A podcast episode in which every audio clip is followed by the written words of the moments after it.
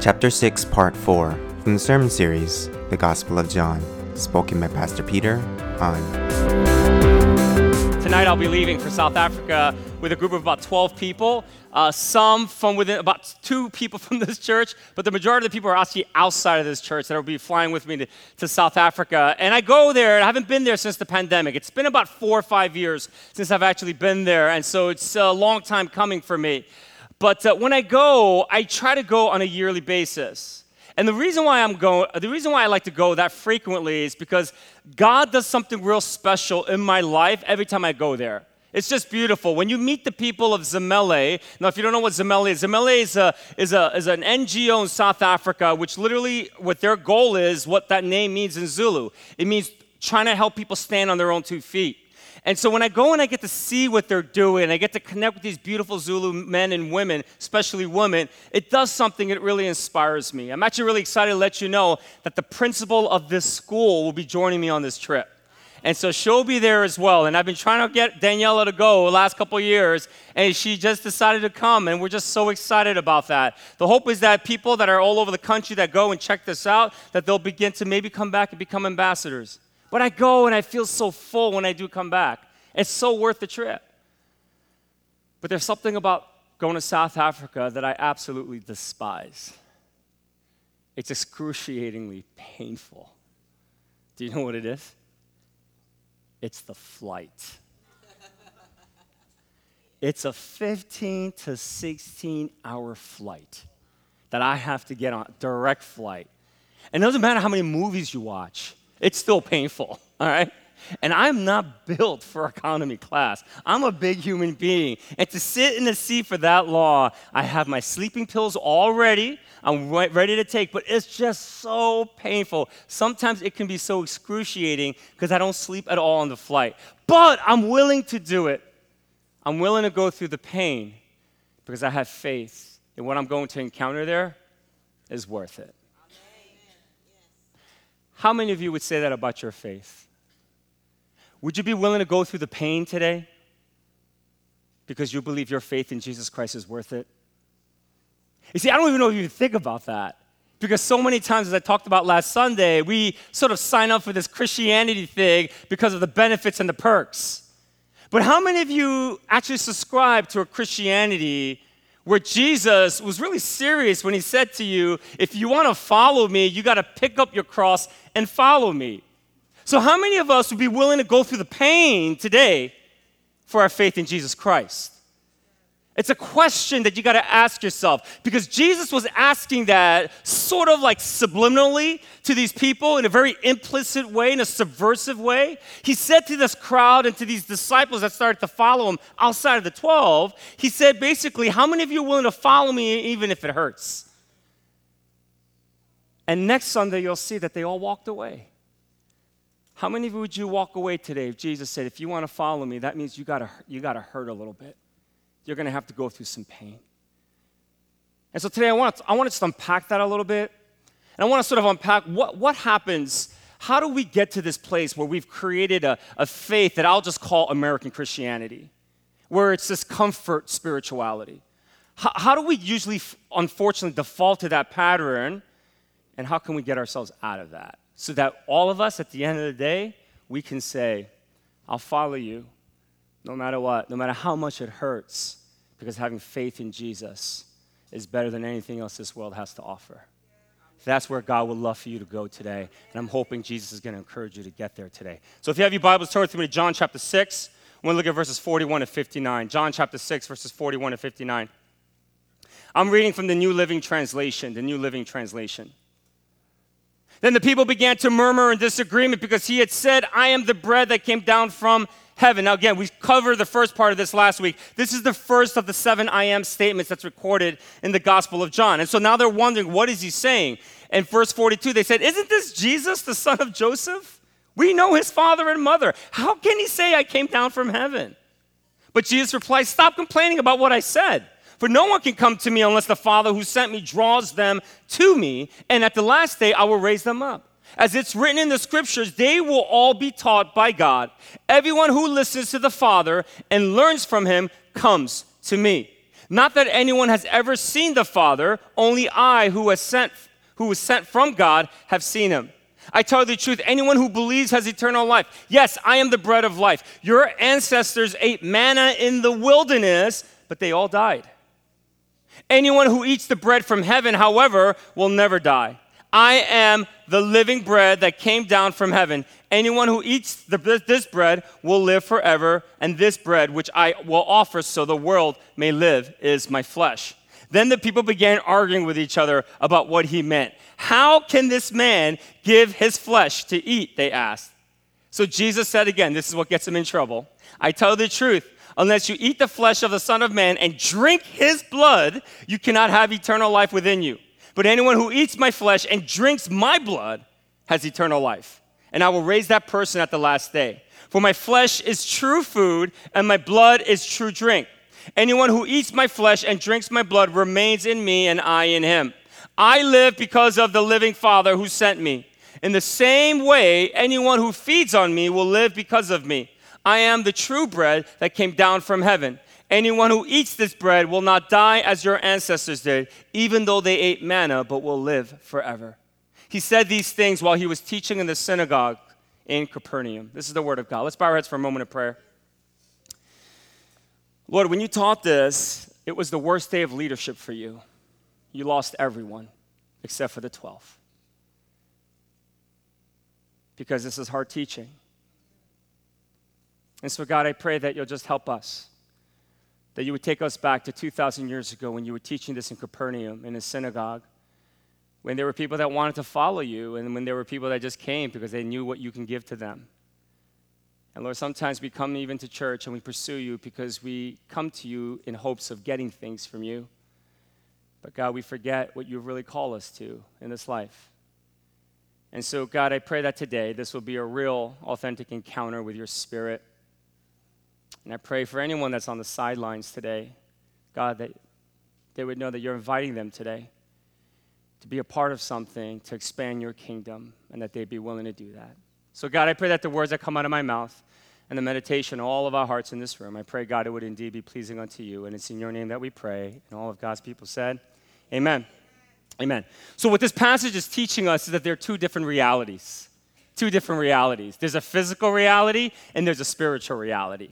And the truth is, the majority of us in this room, including the people that were listening to Jesus' teaching in Capernaum, they were living in the physical reality right? It's so hard to live in a spiritual reality. But Jesus, while he lives in this physical reality, he mostly functions and operates in a spiritual reality. And so when he's talking and when he's sharing this to the people, when he's saying that you got to eat my flesh and drink my blood, he's not sharing this in the sense for them to so for them to resonate with the physical reality. That's not what he's doing. He's hoping that they would be able to understand what he's meaning, what he means by this in the spiritual realm.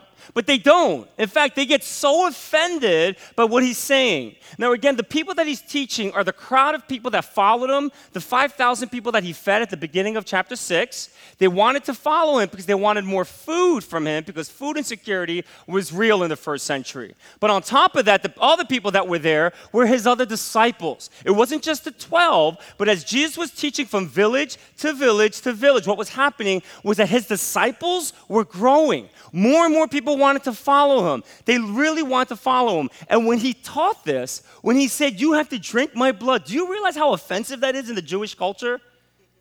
Because for a Jewish person, you are not to drink any form of blood. In fact, it says that in the Bible. Look at what it says in Leviticus 3:17. It says, "You must never eat any fat or blood. This is permanent law for you, and it must be observed from generation to generation wherever you live." So when Jesus says you got to drink my blood, I mean, this is so offensive. And then he's saying, You got to eat my flesh. Eating the flesh isn't just cannibalism, but for a Jewish person, anytime when anyone uses that kind of language, it means that they are hostile to someone. That you would actually consider eating the flesh of someone if you were really angry with them. In many ways, it's like, a, it's like this idea of conquering them in that way, that you would actually eat their flesh. And so this is very offensive teaching, incredibly offensive. I think it would be offensive today If Jesus came today and said to you, if you want to believe in me, you got to drink my blood and eat my flesh. If you're not living in a spiritual reality and all you're living is in a physical reality, you're going to have a problem with that teaching. And so, what Jesus basically saying is this Are you in or are you out? That's what he's saying. Are you in or are you out of this discipleship thing?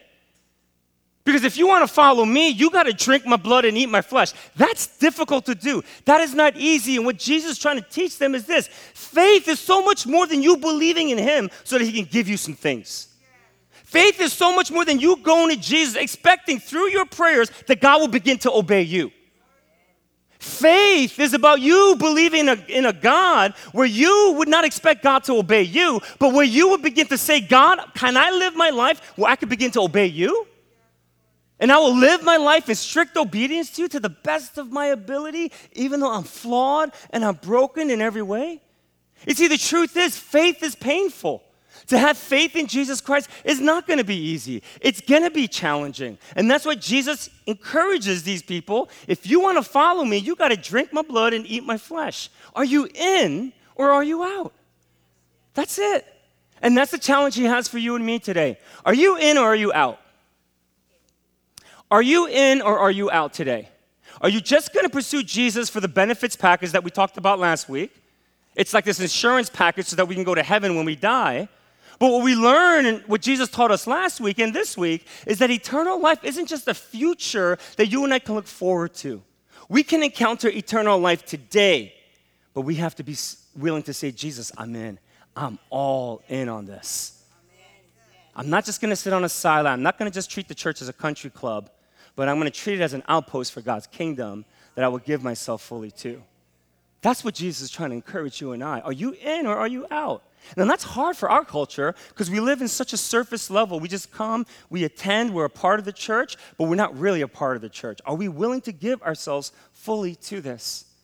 You see, what is one of the key things that will prevent you and I from truly living this faith out? That God wants you and I to live in, to where it would be obedient. What is one of the key things? It's obedience. We struggle to obey God, but it's through our obedience. And listen, uh, it was really sad that Tim Keller passed away on Friday. He was a great man of God, he really was. But one of the greatest things he's ever taught, taught me at least, is that I heard him speak once about religion. And he said this he said, Every religion teaches us one thing. They all have one thing in common. They teach that in order for you to be accepted by God, you have to obey. But Christianity is different. Christianity teaches you've already been accepted through the life, death, and resurrection of Jesus Christ, and that's why you obey. You obey because you've already been accepted. Right? That's the difference between the Christian faith and every other faith that's out there in this world. And so our obedience isn't contingent upon God accepting us. Our obedience, we, we, we live in obedience because God's already accepted us in that profound way. And that's why in verse 45, Jesus says this It is written in the scriptures, they will all be taught by God. Everyone who listens to the Father and learns from him comes to me. There is, if you're not listening to Jesus, there is no listening without obedience we have to be willing to listen to Jesus, to listen to God. And when we do that, He brings us to Jesus Christ. And we talked about this last Sunday. And if you weren't here, I encourage you to listen to because last Sunday, when God brings Jesus to us, Jesus cares for us, He protects and nurtures us in that way. But what we learn in this passage, is because we live in a physical reality, the reason we have to learn to live in a spiritual reality is because the longer you live in a physical reality, when Jesus reveals deeper truths about Himself, you know what we have a natural tendency to do? We walk away. And that's exactly what these people did. Jesus is revealing deeper truths about who he is. And what do they do? Next week, you're going to see they all walk away. Worst day in Jesus' leadership. His disciples, they all walk away except for the 12. When you don't grab onto this, when you don't say, Jesus, I'm all in, what begins to happen is that Jesus begins to reveal more of himself to you, he'll begin to offend you, and you'll begin to walk away. And that's exactly what happened with Peter the apostle, right? As Jesus kept revealing himself more and more of who he is, what did he do eventually? He denied Jesus three times, even though he told him the night before, even if I have to die, I will never betray you. Right? It also happened with Judas Iscariot. As Jesus reveals deeper, deeper truths about who he is, what happens? He walks away and he betrays Jesus. And so, this is a key thing here. Jesus is revealing a deeper truth about himself today, and he's asking you simply this Are you in or are you out? And being in means that you have to be willing to follow him. You have to know that faith in God isn't just a comfortable thing, but it's going to be hard. It's going to push you many times, but it's worth it.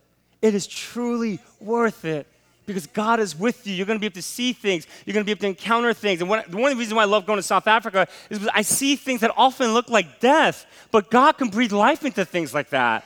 And that's what it means to have faith in Jesus Christ. Yeah, it's going to hurt. Yeah, there's going to be some sacrifice. But when you follow him with that type of reckless abandonment, there is a, there is a life that you can encounter even in the midst of death. And that's a beautiful thing. But the greatest barrier that gets us there, the greatest barrier for us having faith in Jesus Christ that leads to obedience, you know what it is? It's our doubt. It's our doubt. Do you doubt Jesus today? Just be honest. Do you doubt him? Because I think a lot of us doubt him a lot more right? And that's what the people were doing. Look at verse 41. The people began to murmur in disagreement because he had said, I am the bread that came down from heaven. They said, Isn't this Jesus, the son of Joseph, who know his father and mother? How can he say, I came down from heaven? They were doubting him. They were doubting him. And our doubt is tough. When you and I begin to doubt God, when we start to doubt things, it often bleeds into our faith in God. And that's a dangerous place to be.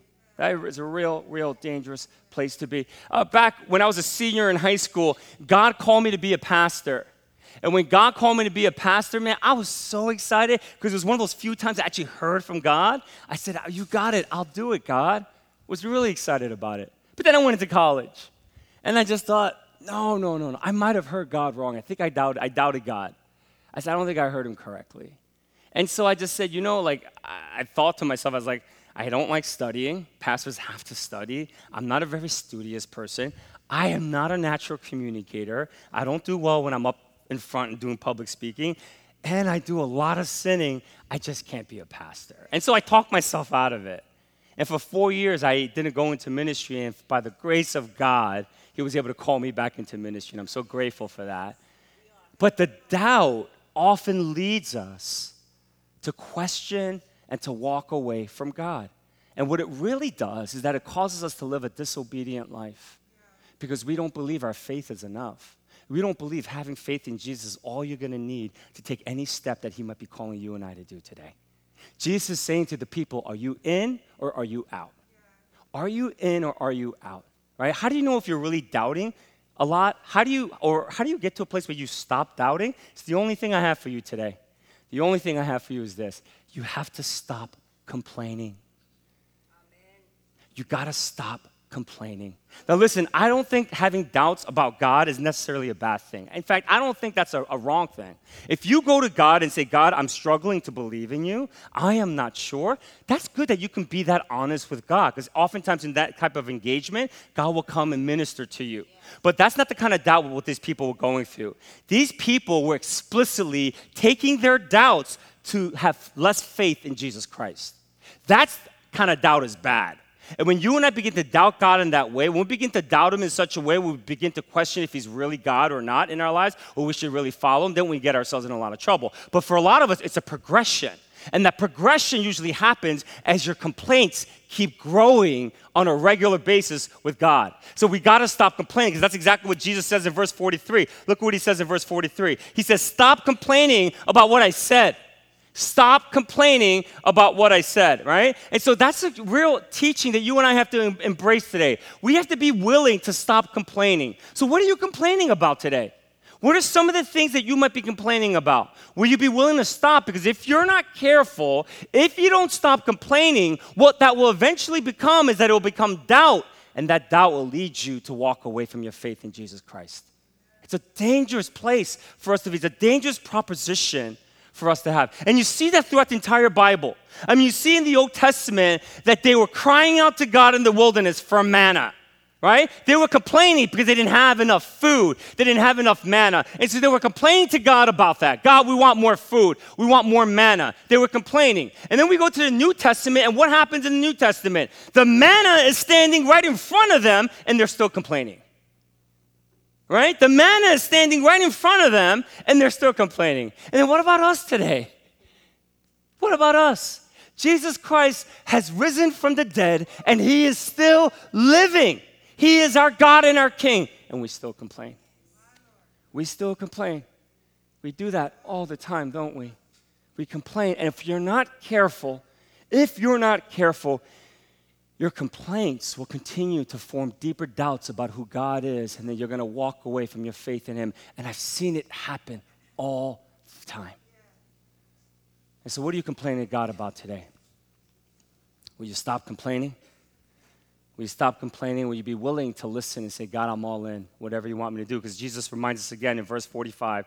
He says, It's written in the scriptures, they will all be taught by God. Everyone who listens to the Father and learns from him comes to me. Faith in God is not easy, it's going to be hard, it's going to be painful. Obedience is hard, it's not an easy thing, but it's worth it when we do. Our complaining will create greater doubt, and then it's hard for us then to really believe in Jesus. So, the first thing I want to encourage you is this Will you stop complaining to God about how hard it is to forgive somebody who's hurt you? Will you stop complaining about that? Now, listen, I know it's a process. I know we have to. I know we have to lament and grieve and have all the, and have that opportunity in our lives, you know, and go through that. But will you stop complaining? and say, God, I'm not going to forgive this person. Because you know very well in the Bible, Jesus says, to the degree that my Father will forgive you, will be the degree to you forgive other people. Because if you keep complaining and saying, God, I'm not going to forgive this person, what you're doing, because Ephesians teaches us, you're giving Satan legal rights to your soul. And so if you keep complaining that you're not going to do it, your doubt of God is going to get greater, and then you know what's going to end up happening? You're going to walk away from your faith in God. That's going to happen. I guarantee you that will happen eventually over time. Some of you complain that you don't have enough money. Some of you are complaining that you don't have enough money. And you want God to keep providing for you in certain ways. Listen, I know the majority of us in this room, maybe there are a few exceptions, but the majority of this room, you have food to eat every day and you have more you have another pair of clothes than what you have on right now. That's all God promises us. He promises to provide for our needs and not our wants. And a lot of times we go to Him and we want God to provide for our wants. Do you know how dangerous that is? Well, you'll begin to think who God might be if He's there just to provide for your wants. Now, I know some of you have gifts, some of you are talented, and you can make a lot of money. That's great, go for it. But give to the kingdom of God. But God is here to provide for your needs, not your wants. And so don't go and stop complaining to God that He's not providing for the wants that you want. He's not, that's not what He's about. He's about providing for your needs. And the more you complain about that, the greater your doubt will be because you're going to start comparing yourself to other people. And then you're just going to say, you know what? I'm going to walk away from my faith in God. It's too painful to be a Christian. It's too painful to be a Christian. Some of us, we complain to God about his teaching on human sexuality. And we know it's hard in this day and age because there's such an openness to human sexuality today, right? And a lot of you are afraid to be canceled in this culture because you're afraid to attain the biblical values of how God sees sex and how God sees human sexuality. And you don't think that perhaps maybe that if you sort of voice your thoughts about what God is saying in the scripture, you're afraid of something might happen to you. You're afraid that you're going to get canceled, that you might be persecuted in this day and age. And so you complain about that. The more you complain about it, eventually it's going to cause you to doubt God. I've seen it happen all the time. I've heard people say those words to me eventually. I've met married couples that are struggling in their marriage where they believe that because their spouse is not providing for them sexually, that they believe it's okay for them to have a girlfriend or a boyfriend on the side. And they'll say this. They believe it and they go for it. And they start to complain. It starts with complaint and then eventually, over time, they just say, I don't believe in God anymore. I used to believe in God, but I don't believe in God anymore. And they walk away from their faith in God. Our complaint, if we're not careful, will turn into doubt. Sometimes we're afraid that people might say hurtful things to us because we live in such a pluralistic society today. And sometimes we're afraid to say, No, I'm a Christian. Jesus is the only way to heaven. I mean, that's what the Bible teaches us. Jesus is the only way to heaven, but we're afraid to say that because we want to sort of be pluralistic. We want to believe that all pathways lead to God in that way. And so we complain. We say, That's not fair. I can't say that, God. And the more we complain about that, the more we do that, the more we begin to doubt, and the more egalitarian we start to feel and say, You know what? All faiths lead to God. That's dangerous. We complain about things like that, right? We, complain. And then this is what I hear a lot of these days from people, especially people in the church. We say, man, the church is so messed up. Of course, the church is messed up. It's full of messed up people. What do you think? You think the church is going to be this utopian society? That's some messed up people in the church. We're all messed up. And I see that people use that as an excuse. They complain, say, church is messed up. I always get hurt at church, so I'm just going to attend. I'm not going to fully give myself to the church. And the more you complain about the church, eventually what's going to end up happening is that's going to grow in you having greater doubt that Jesus is the head of the church. Amen. Because that's what it says in Ephesians Jesus is the head of the church. It doesn't matter how messed up you might think the church is, Jesus still wants to be the head of every church that's in this world. And I'm going to say this right now. If you think you're a disciple and you're not fully invested in the church, giving yourself fully to the church, being a committed partner, member, whatever the church that you might belong to, if you belong here, you're not a disciple because you're not choosing to be the head, be a part of the head of the church. You're just kind of attending and you're not fully committed. You're pretty much out, you're not in when it comes to being a part of the being a part of something where Jesus is the head of. Jesus is basically saying to all of us, are you in or are you out? Sometimes we say, you know what, I'm not going to believe in faith anymore because we look at our political leaders. And we, and we look at some of these Christian leaders that sort of are very vocal about their political stance. And I'm here to tell you, Jesus is not a Democrat, he's not a Republican. And just because some politicians proclaim their faith with a particular party or some Christian pastors do that, it doesn't mean that you have to lose faith in Jesus Christ. Because Jesus is not a Republican, he's not a Democrat, he's not even an independent. All right? Why are we looking to other people and using that as an excuse to complain about Christianity? Why do we have to do that? Because if we keep doing it, our doubt is going to grow more and more and more. It's impossible, isn't it? It's so hard when we do that sometimes. Sometimes we complain all the time, and it's hard for us to kind of believe that God might be calling us to do certain things. Sometimes it's challenging as Christians to be leaders in our work, and it's hard for us to sometimes submit to our employees as a manager. That doesn't happen today. Some of you are executives in your company. Why don't you submit to the authority of your board, even though you don't believe where your board is going? We complain about that. We complain to God about that all the time. And the more we complain about things like that, the greater our doubt in God becomes. And then we end up walking away from our faith in God. It's sad. It really is. Be careful what you're complaining about today. Because if you're not careful, that's going to turn to doubt. And eventually, it's just a matter of time before you're going to be like all these same people. Next Sunday, you'll see they all walk away from God, except for the 12. It all started with a little complaint because Jesus wasn't giving them food. That's all they wanted was a meal, and he wasn't doing it. He wasn't the kind of God that they were hoping he would be.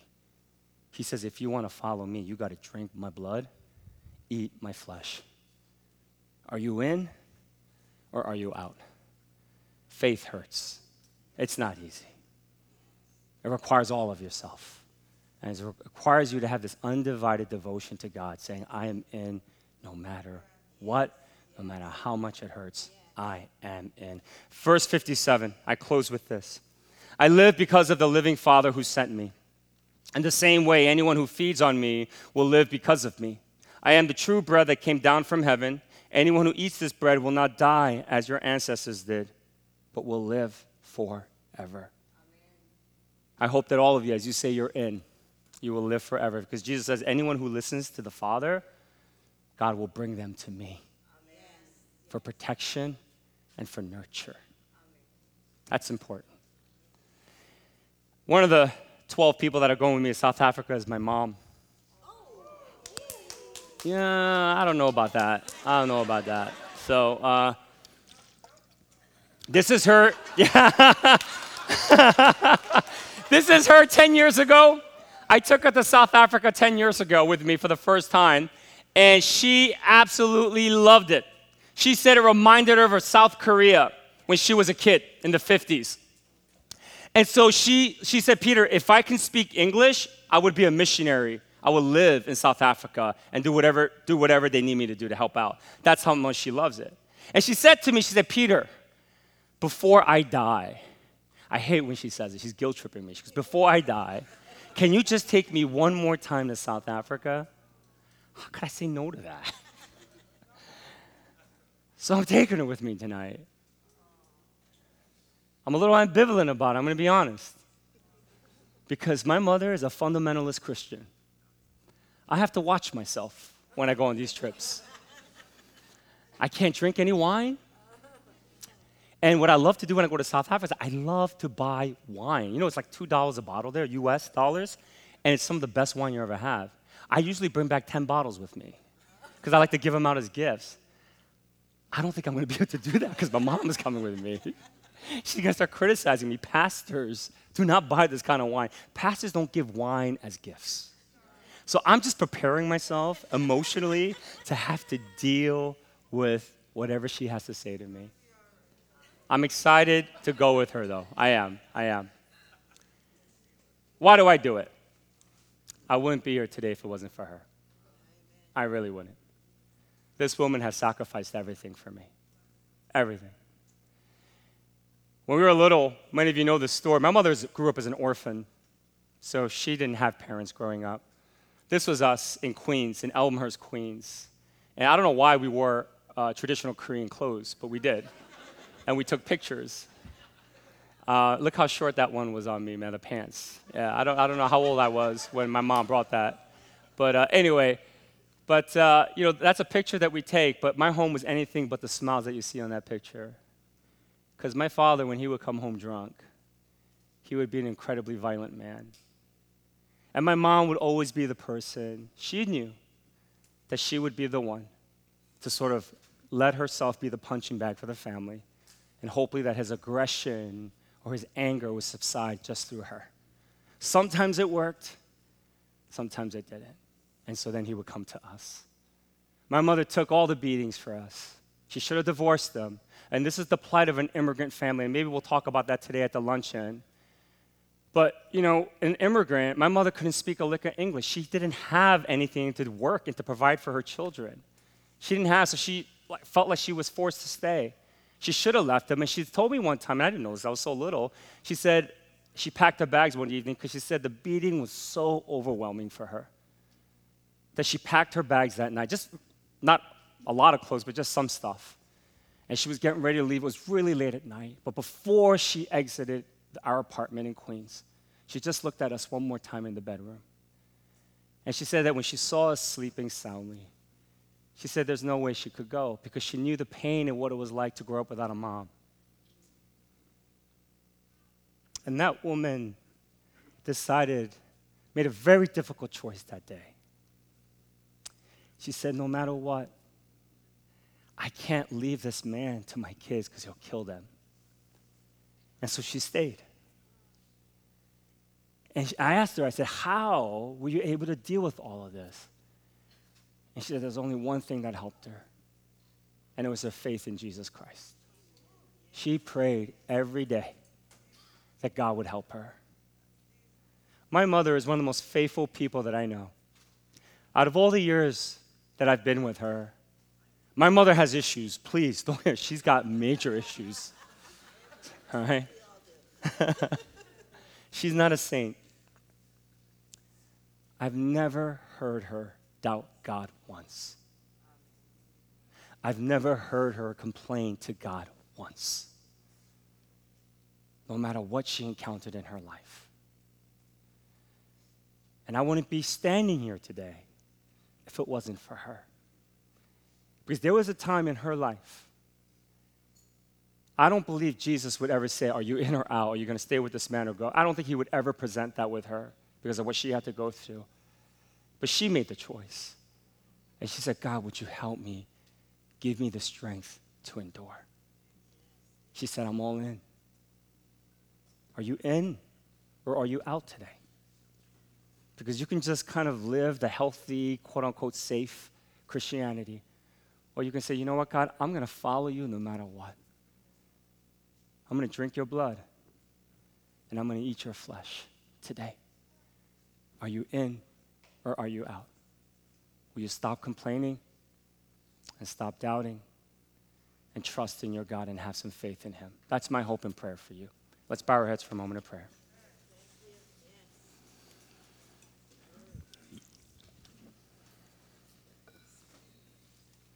And so I'd like for you to answer that question. It doesn't matter how young you are, how old you are in here. Are you in or are you out? Moses was in at the age of 85. When one would think that would be the end of life, he gave himself fully to God and said, I'm in. Do whatever it is you want me to do.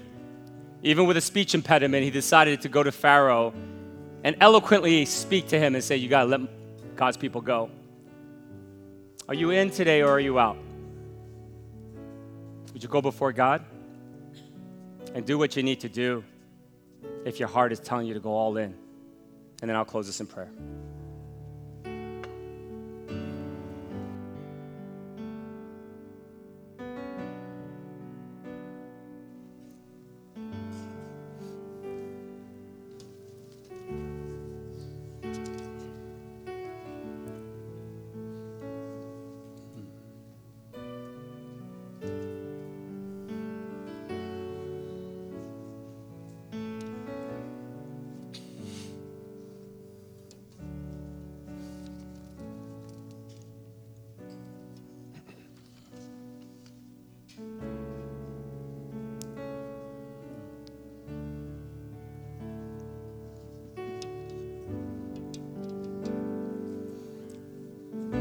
I tell you the truth, unless you eat the flesh of the Son of Man and drink his blood, you cannot have eternal life within you. But anyone who eats my flesh and drinks my blood has eternal life, and I will raise that person at the last day. For my flesh is true food, and my blood is true drink.